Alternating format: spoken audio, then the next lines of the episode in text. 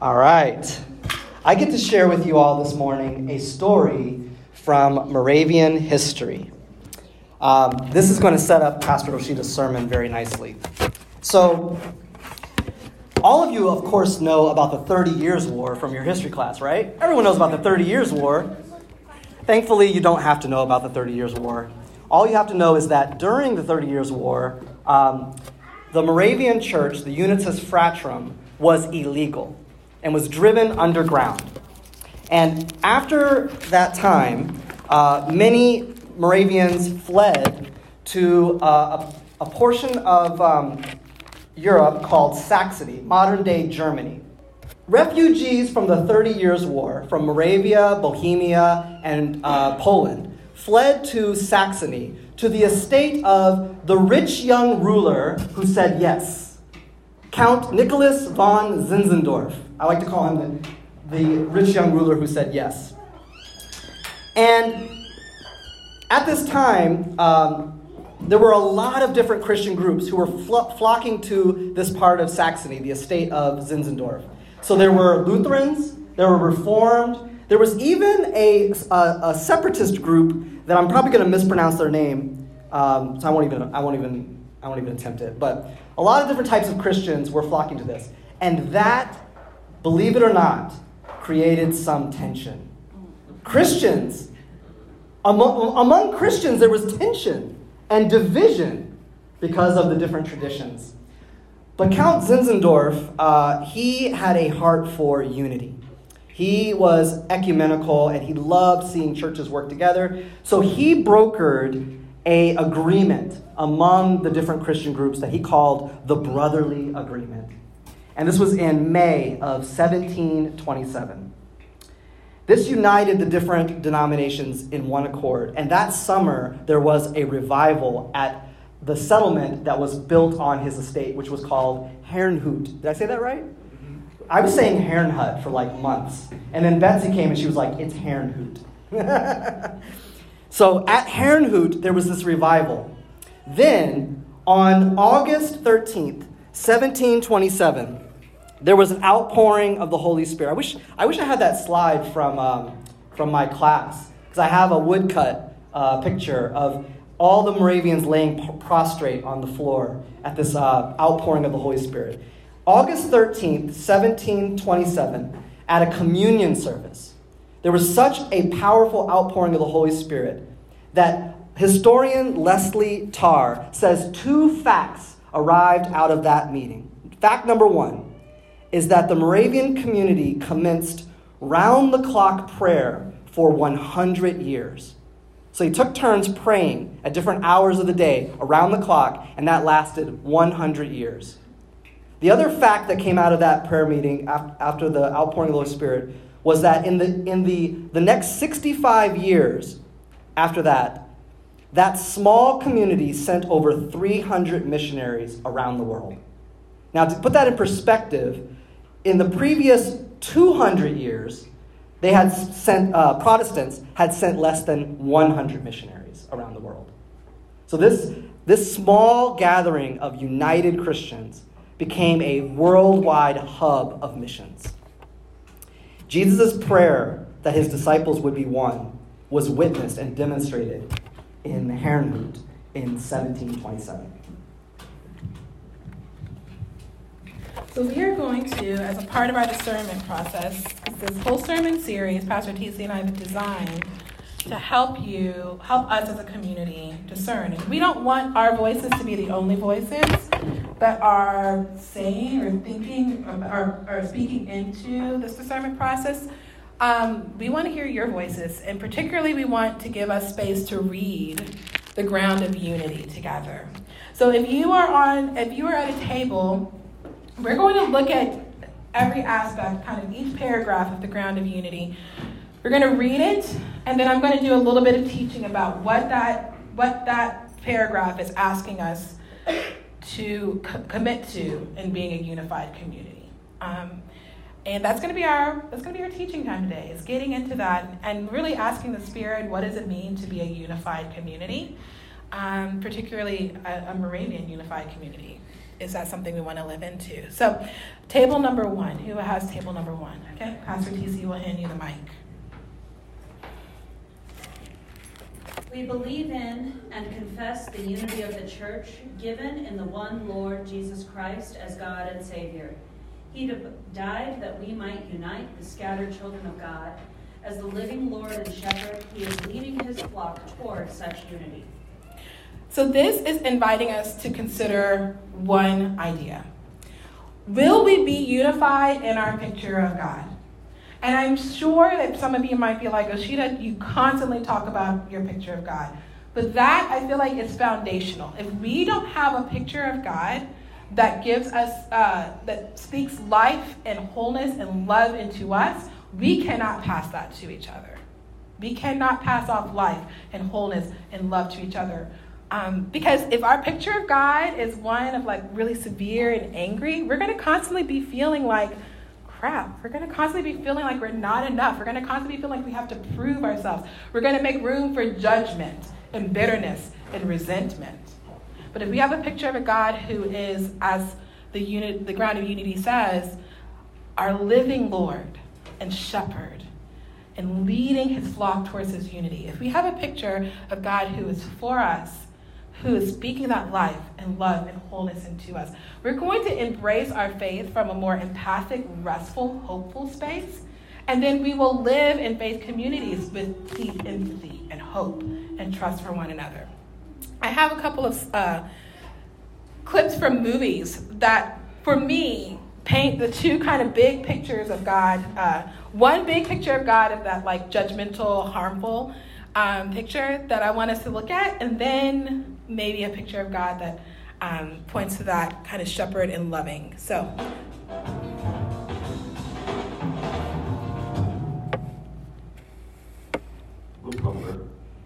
Pick it up to 17. Five,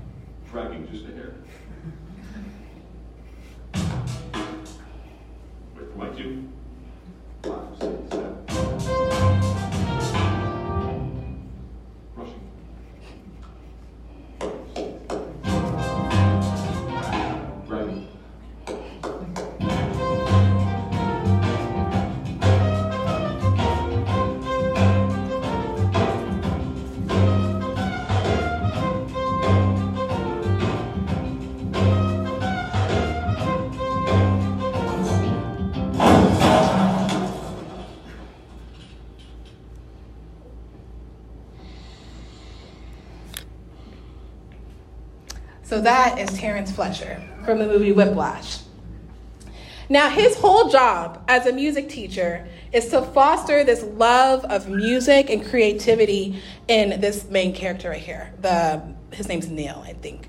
Um, but he doesn't. His whole thing is he's more committed to the way, like the tempo. And are you matching my tempo? And if you're not, I'm going to keep stopping you as you're trying to lean into the music and find your own groove. And then I'm just at the very end just going to get so frustrated because you're not doing it right.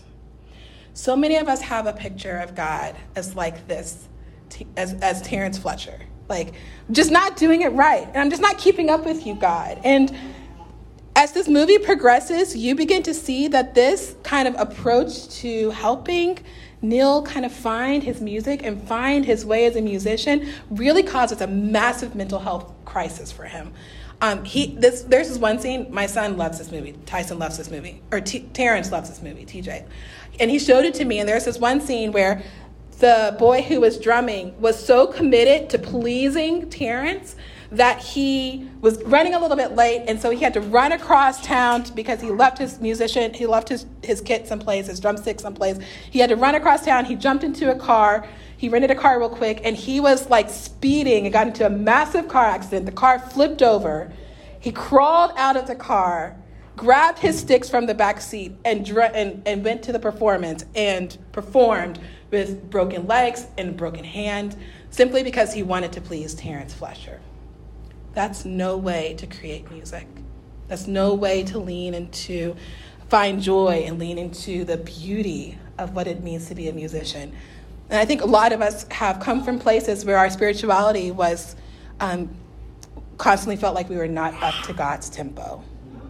That that was not the picture, or that was the picture of God that we had. So I want to show another picture, one of a kind and good shepherd. This is Glenn Holland from Mr. Holland you left your clarinet here the other day. Yeah, um, if you know anyone who wants it, I, I'm giving up the clarinet. I'm just, I'm just goofing everybody else, that anyway. So, um, I just wanted to say thanks. Thanks for trying. Is it any fun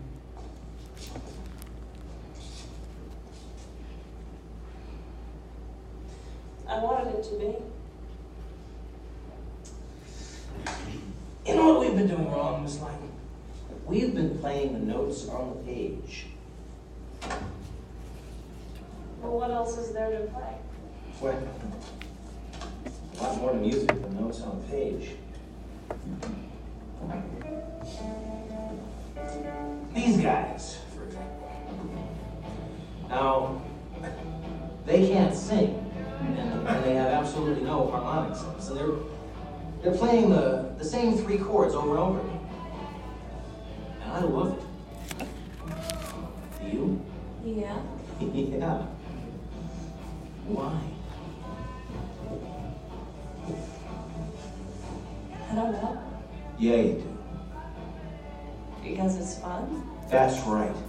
Because playing music is supposed to be fun. It's about heart. It's about feelings and moving people and something beautiful and being alive. And it's not about notes on a page. I can teach you notes on a page. I can't teach you that other stuff. Do me a favor. Pick up your clarinet and play with me. And this time, no music. Oh. Because you already know it. It's already in your head and your fingers and your heart. You just don't trust yourself to know that. Okay. Here we go. Ready? One, two, three, four.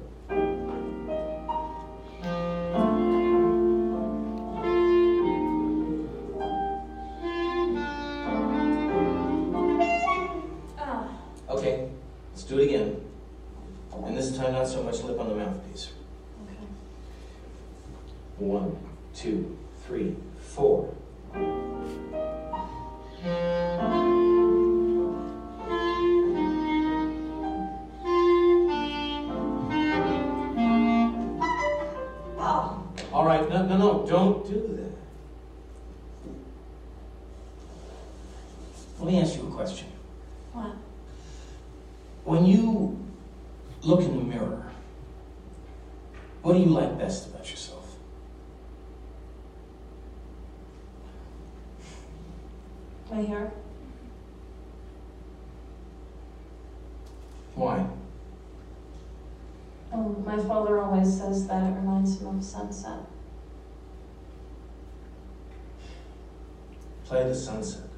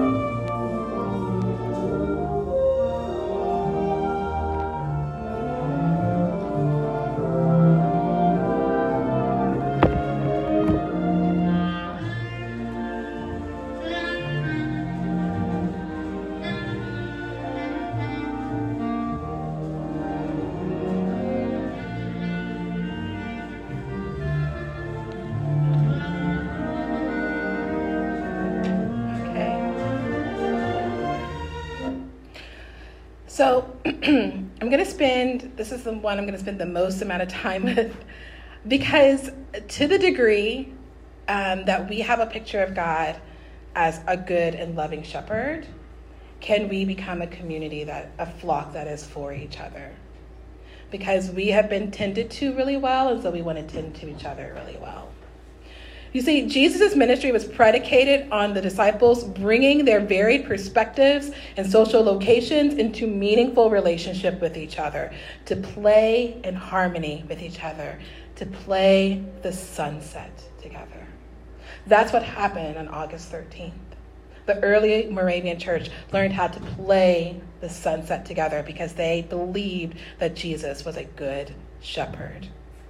And they, that playing the sunset was they were bringing the things that they loved about themselves into community, their gifts, their strengths, their everything. So when Jesus prays, I have given them the glory that you gave me, that they may be one as we are one, I and them and you and me, so that they may be brought into complete unity then the world will know that you have sent me and have loved them even as you have loved me. What he is doing is he's saying, My whole ministry, I have been referring to you, God, as Father. And I have modeled my life of faith as one who trusts in you as a good Father.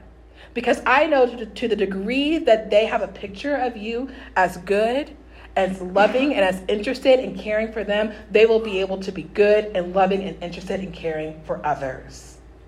So the very first thing that we are agreeing to when we uh, when we want to live in unity, when we look at the ground of unity and say, yeah, we as a community want to agree with this, is that we are going to have a good, loving picture of God because perfect love casts out all of those fears that come up with not being enough, of try of having to try so hard, of not being fully loved and tended to. All right, the next one, table two. That's table two.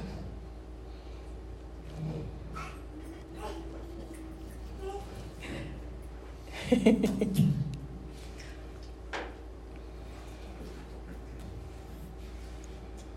Unitas Fraternity espouse such unity for himself in the name of the old Bohemian Brotherhood's Church, Unitas Fraternity, Brethren.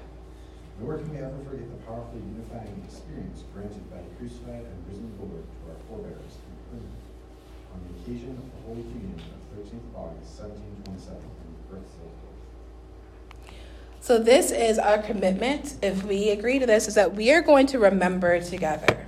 So, we are going to make gathering with each other a priority. So, what is church for? Why do we come together on Sundays? It's not for a spiritual pat, pat on the back. It's not so that we can somehow assuage our own guilt. We come together to remember. We come together to remember to breathe. We come together to remember that Jesus was with us and is with us and will go with us. We come to remember the ways that God has showed up in our community, and we come to allow other people to say, This is how God showed up for me, because that in, in, in doing that, they're remembering. They have worked into the ground of unity this importance of communal remembering. That's why we take the, the, the uh, Eucharist every week, because it's our practice of remembering together, because it's so easy to forget. It's so easy to lean into our own egos and desires and wants and forget that we're part of a collective. We're, we're, we're, forget that we are connected to a long history and lineage of people who have sought Jesus. So, this is our invitation to commit that we will remember together, to gather together, and to tell the stories of how God has been a good um, shepherd to us. Table three.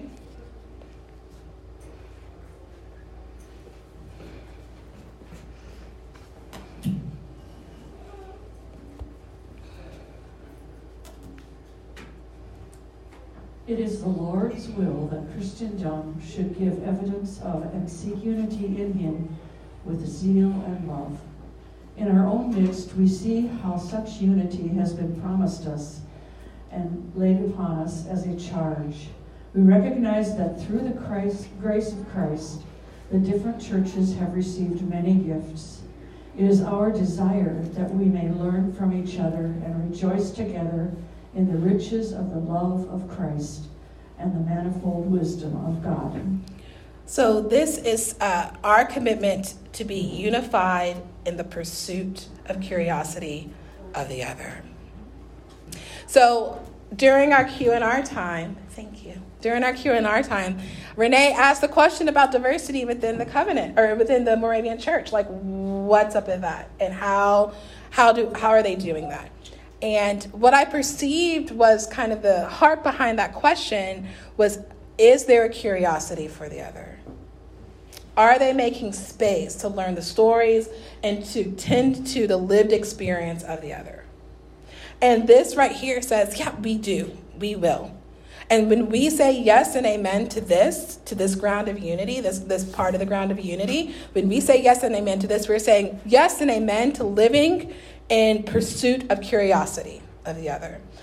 Curiosity doesn't mean full agreement. Curiosity doesn't mean tolerate tolerance of the other. Curiosity means to be fully interested, to honor the lived experience and the story of somebody who has, who has a life that's different than ours, to recognize that God made that person and God has been with that person in that story. And so it is my job to look for the look for the ways that God as a good shepherd is showing up in that person's story, even if they hold a different theological perspective than me. Even if their lived experience is something that I haven't experienced we, part of our commitment to unity is to constantly be in pursuit of the curiosity of the other. Next table.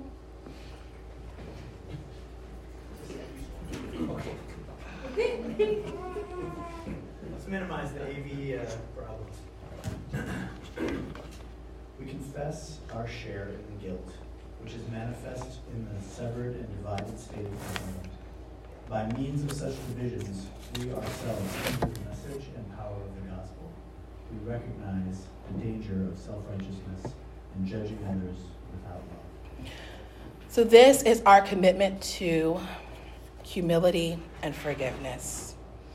Because even though we have the best of intentions to love each other as we have experienced God loving us, so even though God has offered lavish grace upon us, sometimes we forget that and sometimes we're not gracious to each other. And so we promise to live in community with each other when we don't offer that grace or care to one another. We commit to living in community with each other with the baseline belief that we don't have it all figured out. We may have done a lot of study, we have maybe had really powerful experiences, but that, that experience and that study uh, is not the end all and be all of knowledge. We are all in, in this journey together. And so we make room to uh, be humble and say, I, I only know what I know, but I, I know that there are things that I don't know. And quite possibly, you might have the answer to some of the things that I don't know. So if you say something that I don't agree with, then I will do the work of being self aware and saying, why does that trigger me that way? Why do I feel, where does that feeling in my gut come from?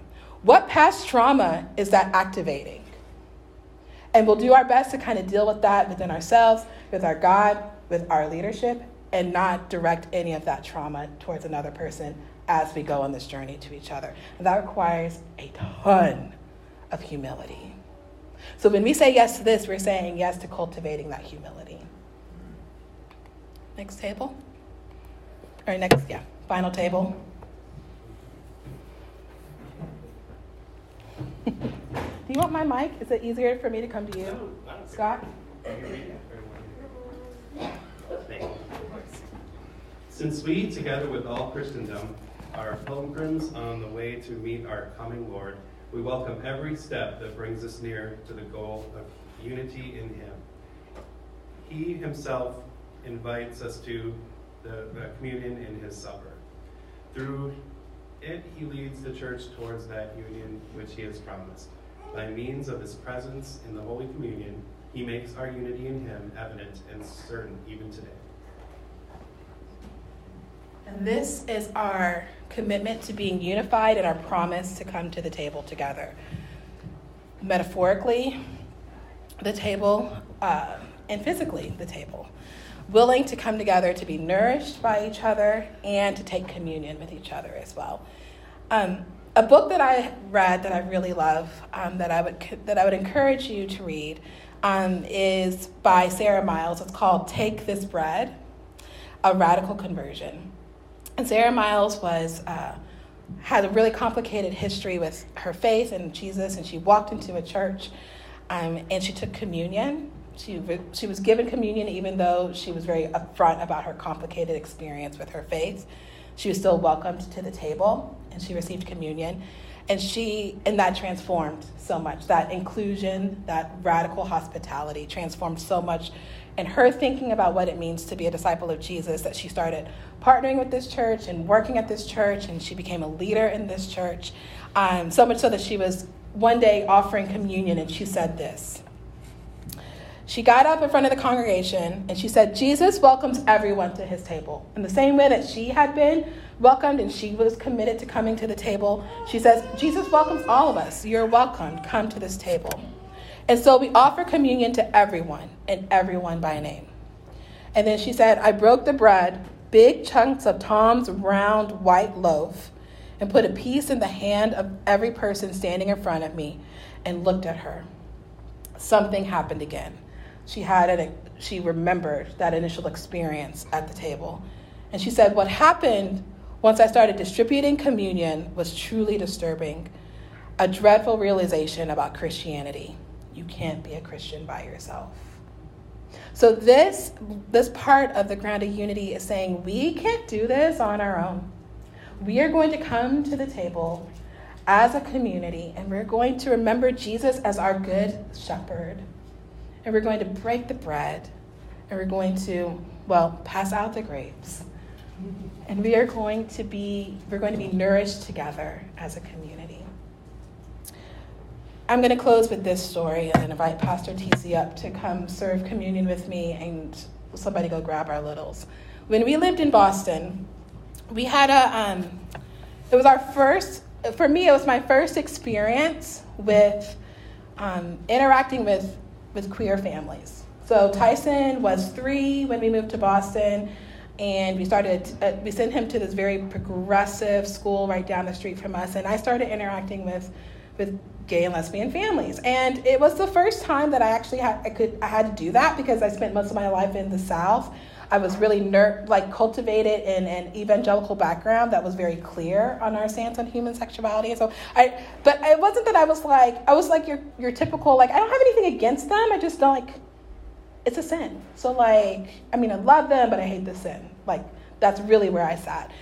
But then Tyson started making friends with these kids from these families, and I started to see so much of the rhythms of life and family care in their home were similar to the rhythms and life of family care in my home. And I thought, wait, how do these people who are like sinners, like, feed their kid organic food because it's like the right thing for them? Like, why is that like about like? And I do that too. What is that? Like, they, they, we share this similar deep commitment to our families.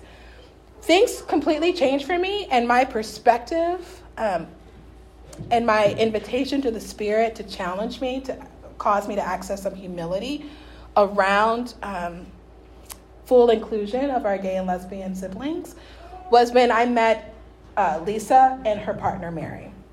Lisa and her partner Mary had a son um, named Ian, and Ian and Tyson became really, or Aiden, Aiden and Tyson became really, really good friends, like super close, really fast. And Lisa would like come to me after school where the kids would play on the playground, would come to me and like just start making small talk with me and like say, yeah, organic chicken's on sale at Whole Foods. And I'm like, oh my gosh, like you know my love language. And like, oh, by the way, like we can take Tyson to go rock climbing. And just she was like so she was so invested in, in being curious and caring for Tyson in a way that that was so moving to me. She wanted to maternally care for Tyson um, in the same way that she would maternally care for Aiden. So then one day we're, we're outside playing, and I kind of knew a little bit that she was in seminary because she had said something about like Old Testament. And I was like, wait, my husband's in the Old Testament. And I was like, how does that work, God? Like, how is she like reading Old Testament as a gay woman? Like, I don't get it. And so we're talking, and I was like, hey, are you like in seminary? And she goes, yeah, I go to the Episcopal seminary. And I was like, oh. And she was like, when I was a little kid, I used to line up my stuffed animals and preach to them. And I was like, You're kidding me. Because when I was a little kid, I used to line up my Cabbage Patch dolls and preach to them. And she was like, Were all of them named girls? I was like, Yeah, all of them are girls because, like, women preachers. And she's like, Yes, like, girls can preach. And I was like, What is this? And then she was like, Hey, you know, I know that you and your husband are, your husband's in seminary. And, like, Mary having me in seminary is really hard for her. Like, there's, she, she misses me a lot because I'm so busy. And I'm just, like, wondering, like, can you pray for Mary and I'll pray for you? And I was like, how are you? Like, like a woman who for so much of her life had been told you can't love God fully and you can't be an active part of the life of the church coming and ministering to me in the love of Christ. And so in that moment, I was like, you could totally pray for me. And there was a unity that happened there that I never experienced, that I hadn't experienced in a long time in other religious spaces. So, this is the kind of making room in space that the Unitas Fratrum is inviting us into.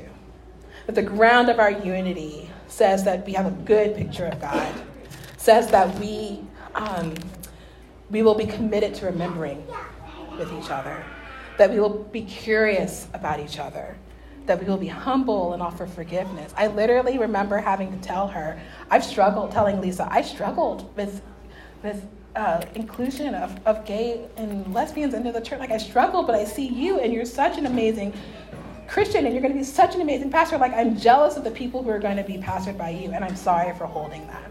Mm. And coming together to the table. So we're gonna we're gonna continue in that spirit of taking communion together.